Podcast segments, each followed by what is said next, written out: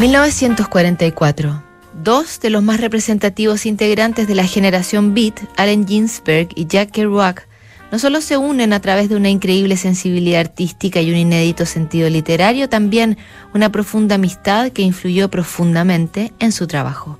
Parte importante del lazo que los unía estuvo dado por las cartas que comenzaron a escribirse en 1944 y no se detuvieron hasta que muere Kerouac en 1969 la escena cultural que forjaron sus épicos viajes, recomendaciones de libros, análisis de autores, descripciones propias y ajenas, van retratando un momento fundamental de la cultura reciente. Las primeras cartas entre Ginsberg y Kerouac se escribieron seis o siete meses después de conocerse. Durante ese tiempo se hicieron amigos íntimos y se vieron casi a diario en el campus de la Universidad de Columbia o en los alrededores en el Upper West Side de Manhattan.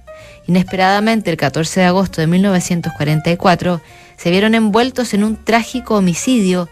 Su amigo común Lucien Carr mató a David Kammerer, un hombre mayor enamorado de él desde hacía años. Kerouac ayudó a Carr a eliminar las pruebas y cuando este último se entregó a la policía, un par de días más tarde, Kerouac fue detenido y retenido en calidad de testigo ocular. Como no pudo pagar la fianza, tuvo que cumplir prisión preventiva en la cárcel del condado del Bronx. Hasta allá le hizo llegar Ginsberg una carta en la que, como solía, ocupa permanentemente seudónimos para ocultar la identidad de los involucrados en sus andanzas. Mediados de agosto de 1944, Cherry Jacks, en el metro, he estado acompañando a la Belle Dame, Eddie Parker, la novia de Kerouac, toda la mañana, primero a casa de Louis y ahora a la cárcel. No tengo autorización, así que no te veré.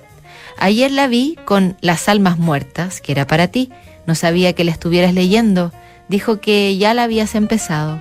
Nosotros, Celine et moi, la sacamos de la biblioteca de la universidad para llevársela también a Lucien. En cualquier caso, y por ir al grano, excelente, esa novela es la Biblia de mi familia, además de las mil y una noches. Tienes toda la grandeza melancólica de la madre Rusia, todo el borscht y el caviar que bulle en las venas del eslavo, toda la vaciedad etérea de esa inestimable propiedad, el alma rusa. Tengo en casa un buen libro que la analiza, te lo voy a enviar, o mejor aún, te lo voy a entregar cuando lo haya terminado. El diablo en Gogol es el espíritu de la mediocridad, estoy seguro de que te gustará. De todos modos, lo terminaré en otro momento. Eddie y yo estuvimos mirando en la antigua habitación de David Kammerer todas las inscripciones que había en lápiz en la pared habían sido tapiadas por un pintor de brocha gorda filisteo. La pequeña señal de grafito que había encima de la almohada ya no está. Las nieves de antaño parecen haberse cubierto igualmente con pintura blanca. Para olvidarme de esto estoy leyendo a Jane Austen y acabando Grandes Esperanzas de Dickens.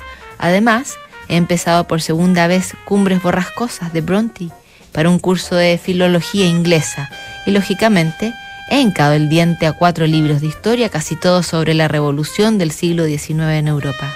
Cuando haya terminado empezaré una aquí. Dale mis más afectuosos recuerdos a Grumet, ayudante del fiscal del distrito.